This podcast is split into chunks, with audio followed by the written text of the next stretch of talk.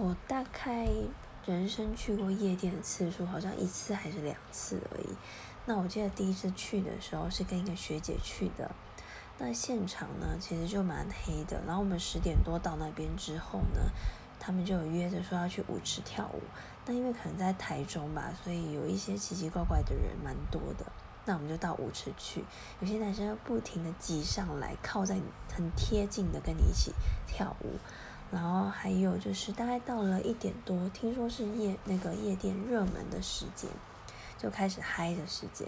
然后有些女生甚至会上台把内衣脱掉，然后赚取，然后一千块的奖金还是怎么样？